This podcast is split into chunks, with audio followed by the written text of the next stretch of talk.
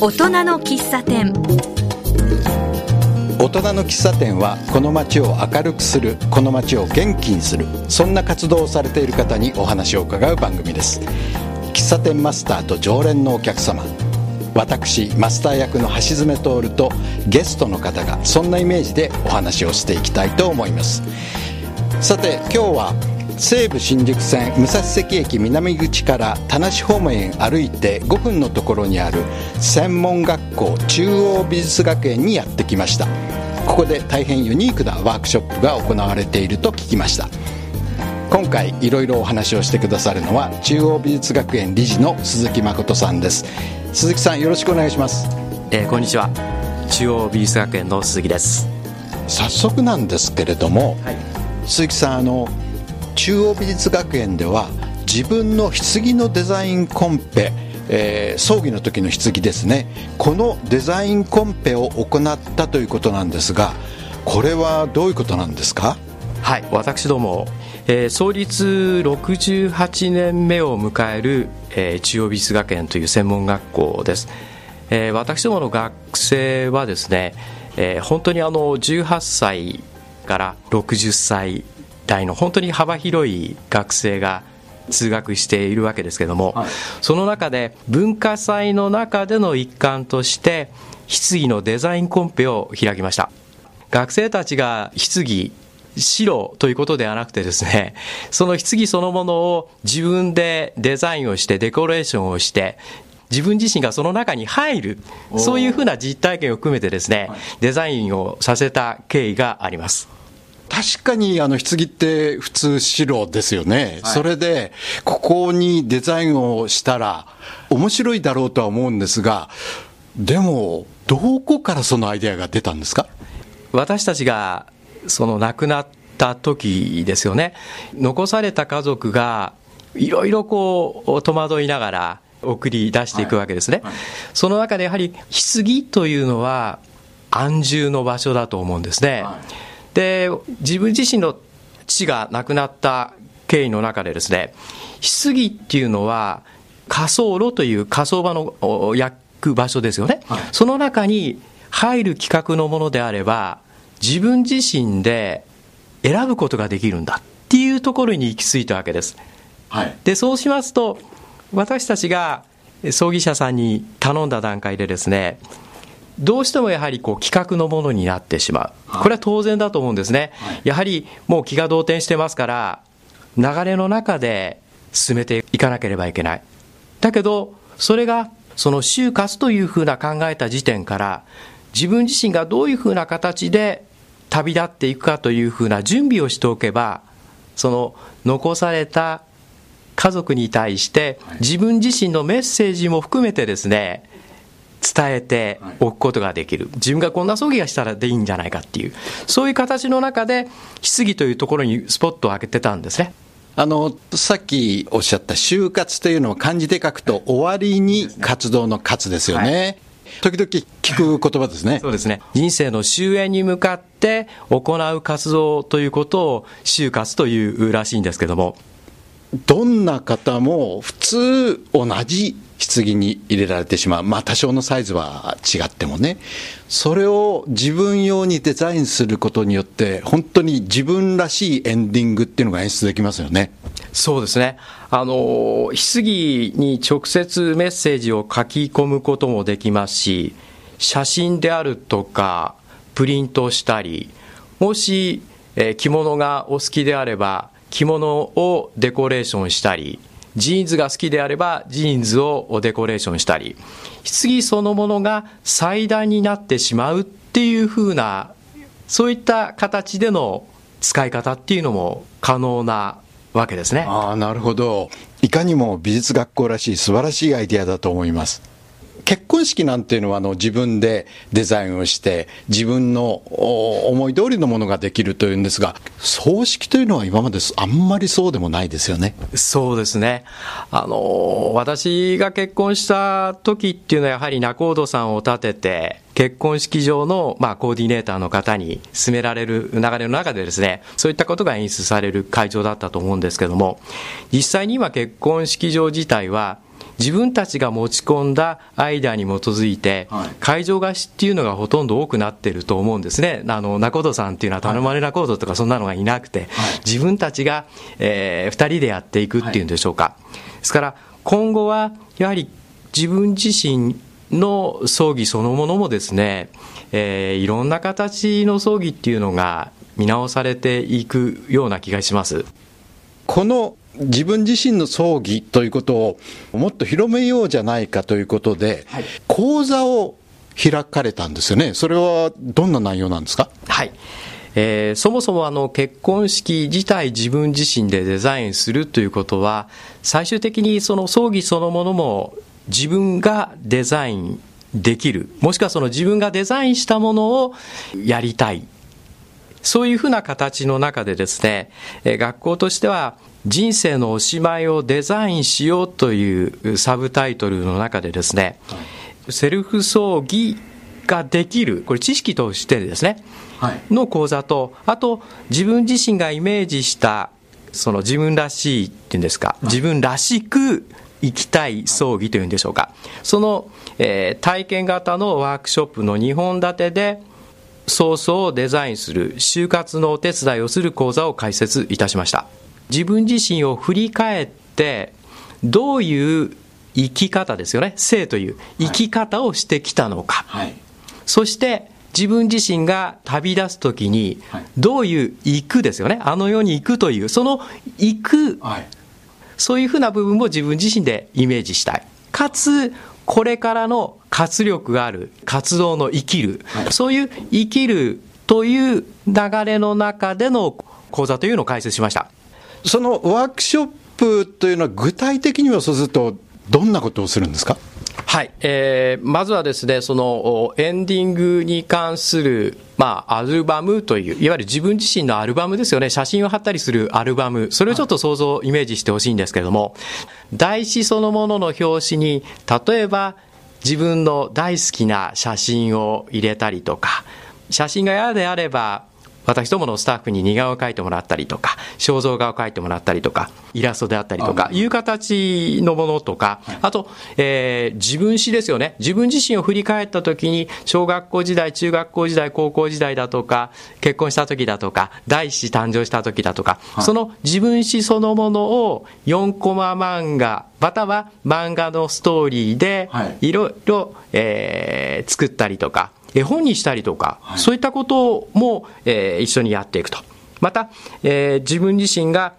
その葬儀というふうなことを想定した場合に、はい、棺そのものを一緒にデコレーションをしたりとか、はい、または改装令状和紙で、はい、えー事前に書いておくとか、なんかそんな いろいろ、えー、アイデアはいっぱいなんですけれども、もう一つ一つ、えー、受講生の方から、こんなことどうなの？こんなことどうなの？っていうふうなことから一緒に一緒に手作りで作っていくっていうワークショップです。ああそうですか。このワークショップはもう何回か実際に開かれてるんですか？はい、えー、実際にですね毎月、えー、実施しております。皆さんどんな反応されてます？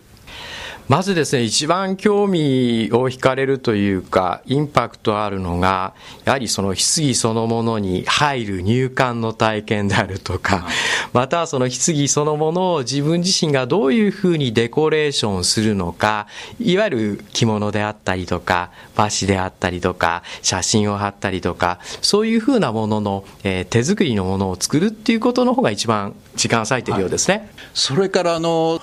棺っていうのはまあ大抵木なんですけれども、このデザインする時の棺っていうのはどういうものを使うんですか？はいあのこれはいろいろいろいろ探しましてですね段ボールなんです素材が。段ボール。はい、はい、でその段ボールの素材、まあ、この棺そのものがですね一つの棺に対して1000円の森林保全団体に寄付をするという、まあ、そういった形で、まあ、一つその森の資源を大切にするというんでしょうか、はい、そういった素材を使ってデコレーションしていくという、そういう演出をしてます。まあ、これはあのえー、私どものですねこの講座に非常に賛同していただいて本当にこういろいろアドバイスをしてくれるですねウィルライフさんという、まあ、あの会社の強度の強いですね強化段ボールが素材になっています、はい、ですから資源的にも優しいですしまたその環境的な部分でしょうか、はい、最終的に、えー、ダビに付した時にも非常に優しいという環境を守るというのが一つのキャッチフレーズになってます。あの段ボールのようには見えないんですよね、実際に。見えないんです、はい、実際にその段ボールをデコレーションしていきますから、ですからデコレーションした状態が棺であり、祭壇である、はい、それに、まあ、写真を飾ったりとか、いろんな個人の好きなものを飾れば、これ自身が祭壇になってしまうという。お話聞くとなんか楽しそうですよね。楽しいですね。はい、やっぱりものを作るっていうのはものすごく楽しいんだと思うんですね、はい、いわゆる想像していって自分自身が形になっていくもの。それを実際に棺そのものをですねアルバムに入れるってことできないですから、はい、それを写真に撮ってアルバムに入れたりとかまたえーまあ、東京ではちょっと難しいんですが骨壺自体を自分自身でいわゆる素焼きで焼いて色をつけてそれを準備したりとか骨壺を入れる、えー、いわゆるなんて言ったらいいんでしょうか、えー、袋とか、はいはい、箱とか、はい、そういったものを作ったりとかいろいろ本当にあるんですね。なるほど。いや本当に面白そうですね。はい。あの実際に人が亡くなった時に、えー、必要なものっていうのは4つだけらしいんですねまず一つは、やっぱり死亡手続きを取らなければいけませんから、いわゆる手続きを取る、診断書をもらうことによって、火葬許可証と埋葬許可証をもらえるわけですね。はい、で、24時間経つと火葬できますから、その段階で、まあ今ちょっと流行りなのかもしれませんけれども、直葬っていうのをお気になったことございますでしょうか？直葬ですか、はい、えー、漢字で書くとどういう字なんでしょう、はい、えー、もう直球の直ですね、はい、で、えー、葬儀の葬ですね、で直送っていうのはそのまま24時間経って火葬場でダビに付すとい。う一つの流れがあります、はい、ですからまず一つが死亡手続きをしてその次に棺があってその次に火葬場まで運ぶ車。この車も別に自家用車でもいいわけです。いわゆる霊柩車じゃなくても。いいんですはい、いいんだそうです。亡くなった段階で人間は貨物扱いになるそうです、はい、ですから自家用車で移動する、まあ、その時に携帯としてですね死亡診断書っていうのを持ってなければ、はい、携帯でな持ってなければいけないわけですけれどもそれとあとは骨壺、はい、この4つがあれば葬儀そのものは成立するということですね、でその中で棺をデコレーションする。または骨壺自体を自分で焼いてまた骨壺の袋であるとかそういったものを最低限揃えていけば葬儀そのものができてしまうということなんですね今までの常識が覆りますね。えー、まだまだあのちょっとお話聞きたいんですが、ここで、えーと、一曲音楽をかけたいと思います。毎回ゲストの方に音楽を選んでいただいてるんですが、今日は何をかけましょう？はいえー、ボブ・ディランの作曲なんですけれども、カバーがエリック・ラプトになります。天国への扉、お願いいたします。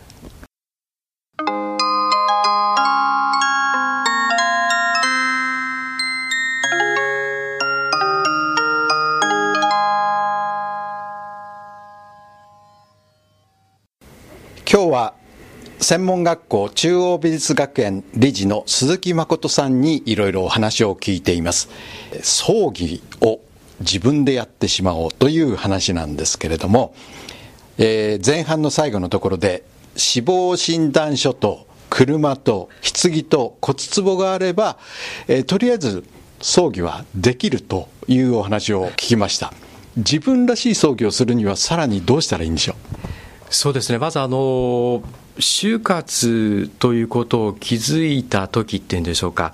自分でできることですとか準備できることを一緒に考えようよ。考えていきましょうよっていうのはこの私どもの講座のワークショップです。ですから葬儀社さんに相談をする。その事前相談っていうふうなものはなかなか難しい部分があると思うんですね、はい、やはり実際に残された人間がどうしようかっていうようなことで葬儀社さんに駆け込んでいっていろいろアドバイスをいただきながら葬儀そのものを葬儀社さんとともに終わらせるというんでしょうか、はい、それが本来の形ですよね。ただ自分でできることであるとか自分で準備できることっていうのを予定をしておけばいろんな形で、ああ、こんな葬儀をしたいんですっていうことを葬儀社さんに頼んで、だったらうちでできますよとか、はい、または残された家族に一つのアルバムのメッセージを残しておいて、ああ、そうか、親父は、おふくろはこんな葬儀やりたかったのか。はい、であれば、そのものをですね、葬儀社さんに持ち込んでいただいて、はい、いろいろお話をする中で、父、母はこういう葬儀をやりたかったようです。このアルバムの流れの中で、実際に葬儀社さんでこういう葬儀っていうのはできないんでしょうかっていう、一つの素材になると思うんですね。なるほど。ですから、先ほど申し上げた死亡手続き、仮想許可証と埋葬許可証、はい、それと車ですね、棺、それと骨壺。棺骨壺もデザインできますけども、それ以外はすべて演出になると思います。それ以外というと、例えばどういうものですか？例えば、祭壇、それからあとは、まあ、今わりのアロマというんでしょうか、はい、いわゆる香り、はい、ですからお線香であるとか証香ではなくて、個人の好きだった香り。えそれと家写真。その家写真を写真にするのかまたは私どもがお手伝いをして似顔絵を描く、または肖像画を描いてあげたりとか、さらにお礼状。思い出コーナー。それから旅立ちの衣装イコール白装束ではなくて、はい、個人が最も好んだ着物であるとか、はい、ジーンズルックであるとか、はい、お父さんこんなの好きだったな、うん、お母さんこんなの好きだったなっていうふうな部分を事前に残しておけばいろんな形で演出が可能だと思いますね、ですから食事そのものも出来合いのものではなくてああ親父枝豆好きだったな。おふくろの作ったおしんこ最高だねっていうふうなものをちょっと艶ぶる前に出したりとか、はい、お別れの DVD を作ったりとか音楽そのものを作っておくとか、はい、そういったことを一緒に作りたいなまた作っていきましょうという講座です。演出本当に舞台の演出みたいですね。はい。多分楽しいと思います。楽しいですよね、はい、それを全部その先ほど言ったそのアルバムのようなものにまとめておくと、はい、いわば台本みたいな感じですよね、はい、それを作っていくのがこのワークショップです、えー、ワークショップということですね、はい、はい、実際にあのやっぱり手を動かしていく絵心がなければいけない、うん、いわゆるその芸術的なセンスがなければいけないっていうふうなことではなくて、一緒に一緒にやっぱり敷居が高かったようですけれども、はい、一緒に一緒に作っていけるんだっていうことで、だいぶだいぶはい、垣根があの低くなってきているように思います。あでもお話聞くとまさに美術学校が一番向いてますね。これをやるとしたら、はい、はい、全て何て言うんでしょうその音楽にしても香りにしても祭壇のデザイン家をどうするか全部関わることですね、はい、お話聞いてるとその就活っていうよりもなんかもう少しいい言葉があったらいいくらいですねあの就活というよりはシニアライフプランなのかなっていう感じがしますね、はい、なるほど。ただこれ若い人がやっても多分面白いですよね。面白いと思います、はい、はい、若い人がやられても面白いと思います。例えばその20代の時にやったプラン30代の時にやったプランをこうあの後で自分がもっと60代になった時に見たら、はい、これも面白いでしょうね。はい。面白いと思います、ですから20代の時のアルバム、はい、30代の時のアルバム40代の時のアルバム、はい、それぞれ振り返りながらそれをどうでしょうか？実際に自分自身が旅立たなければいけなくなってしまった、はい、その時に残しておくものとしては、ものすごく思い出を皆さんと共有共感できる一つの素材にもなるのかなっていうふうに思うんですけれども。ですね、はい、それとあの家族にしてみれば、これがお父さん、あるいはまあお父さんじゃなくてもいいんですが、えー、お母さんでもいいんですけれども、が望んでいたことだっていう、すごい満足のようなものもありますよね。あります。はい。あの、本当にこう、振り返ってあげられるっていうんでしょうか。その手を合わすと同時に、まあ、心の中にいる亡くなったそれが父であり母であれば思い出そのものを一緒に見ていけるっていう一つの本当にいいきっかけになると思うんですよね。ですね。はい、でこのワークショップを、えー、さらに、まあ、発展させてというんでしょうか今お考えになってることがあるんですよね。はい。将来はですね、就活コミュニティカフェ、就活ということではなくて、ライフコミュニティカフェにつなげていきたいなと思ってます。それはどういうものなんですか、はい、えー、各地域地域にですね、私どもの講座、いわゆるワークのほかに、いわゆるセルフ葬儀の入門講座というのがあります。はい、自分らしさを大切にしたエンディングをデザインするための講座なんですけれども、はい、これ自身が早々についての基礎知識を学べるんですね。あなるほど、はい、例えば今時の就活事情についての講義であるとか、日本の葬送事情と世界の葬儀事情とか、そういった講座もあります。その世界の文化と日本の違いとか、はいはい、それを早々の面から見てるんですよね。はい、はい、でさらに今本当に無宗教、無宗派の葬儀がものすごく多くなってきていますね。お墓どうするんだろうかという、はい、そういう多様化する埋葬の形態に合わせた、えー、講義もございます。ですから、まずセルフ葬儀そのものの講座の授業がありますよ。はいでそれをうちの学校で受講するということではなくてですねいろんなところに一つのコミュニティの場所としてライフコミュニティカフェみたいなものがいろんなところにあればいろんな形の葬儀というふうなものを伝えていけるんじゃないのかなということで考えてます。あなるほど。あの具体的にはそのライフコミュニティカフェっていうのはどんなイメージなんですか？本当にあのカフェなんですか？えもうあの喫茶店の中でもいいですし、またはちょっとした家の一室でもいいと思うんですよね、はい、でそこの中で講義があったりまたはワークショップがあったりまたはいろんな形のですねあ一緒に俳句やろうかとか一緒に絵本作ろうかとか、はい、一緒に何か書道やろうかとかいろんなその融合というんでしょうか交流があるような、はい、いわゆるそういった場所にしたいなというふうに思ってます。先ほどの例えばお墓をどうするとか葬儀に関するお金の話だとかそういうのもあの教えていただいたりするんですよね、はい。はい、それはそれの専門の先生がいらしてとかそういう感じになるんですね、はい、もう実際にあの先生方というんでしょうか、私どもで教授されている講師の方を派遣することもできますし、または私どものこの講座を受けて、あ自分もこんな事前相談のカフェを作ってみようかなっていうことであれば、ご自身が事前相談のカフェのマスターでとかママになっていただいて、はい、あとはいろんなワークショップを、えー、ちょっとろうそくかなんかアロマキャンドルかなんかの講座派遣してとかそういった合流っていうんでしょうか、はい、共感を持って一緒にやれるというふうな形でですね行ったり来たりっていうことも可能だと思います。そうするとこのライフコミュニティカフェは、はい。運営していく人の要請の場でもあるってことですね。でもありますね。もしくは、あの、こんな講座をうちのカフェに、うちの場所に出前してくれっていうことであれば、あの、いつでも長谷参じます。お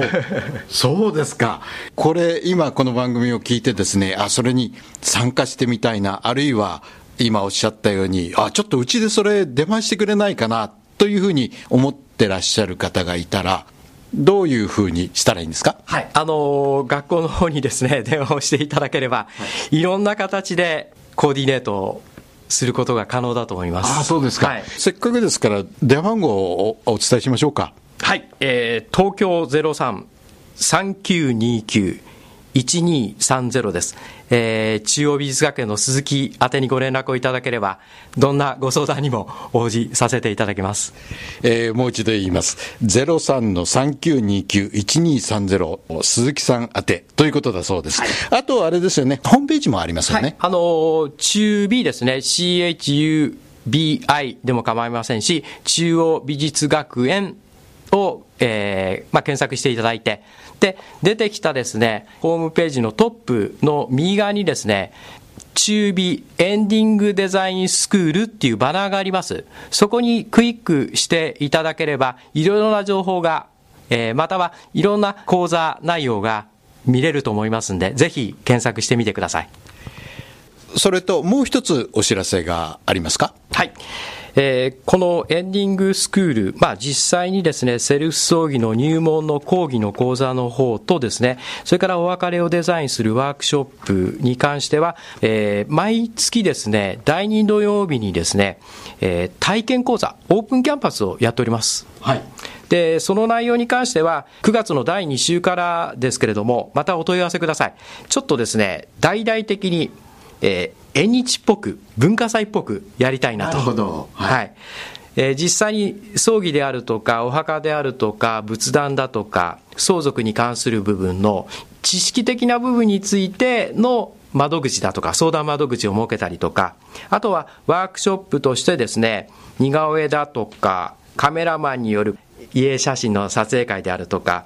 またはそのスクラップブッキング、自分自身の写真をですね、こうデコレーションしたりとか、えー、いろんな自分史を、えー、漫画だとか絵本で書いたりとか、いろんな形のオープンキャンパスがありますので、ぜひぜひお越しいただければと思います。予定では9月の12日の第2土曜日、10月10日の第2土曜日、11月14日、12月12日、1月9日、2月13日、3月12日、いずれも第2土曜日です。ぜひ、えー、お問い合わせいただければと思います。お越しお待ちしております。事前の申し込みは一応必要なんですか？はい。えー、ぜひ、あの、ご連絡をいただければと思います。あの、前日でもう構いませんので、お越しいただければと思います。わかりました。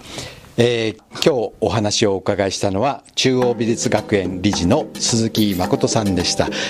面白いお話ありがとうございました。どうもありがとうございました。またお呼びいただければと思います。失礼いたします。